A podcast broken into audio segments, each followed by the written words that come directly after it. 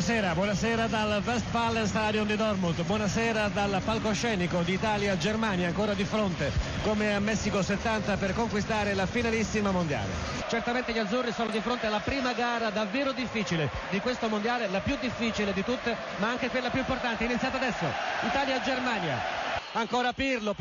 non ha spazio per concludere dal limite, trova il corridoio, il tiro, rete, Grosso ha portato in vantaggio l'Italia, e al 14° minuto del gioco l'Italia passa con un diagonale incredibile di Grosso, pazzesco, l'Italia è in vantaggio sulla Germania, arriva Cannavaro, allontana la palla, la gestisce la squadra italiana, l'attacco di Gilardino, limite dell'area di rigore, Gilardino si accentra, Del Piero, rete,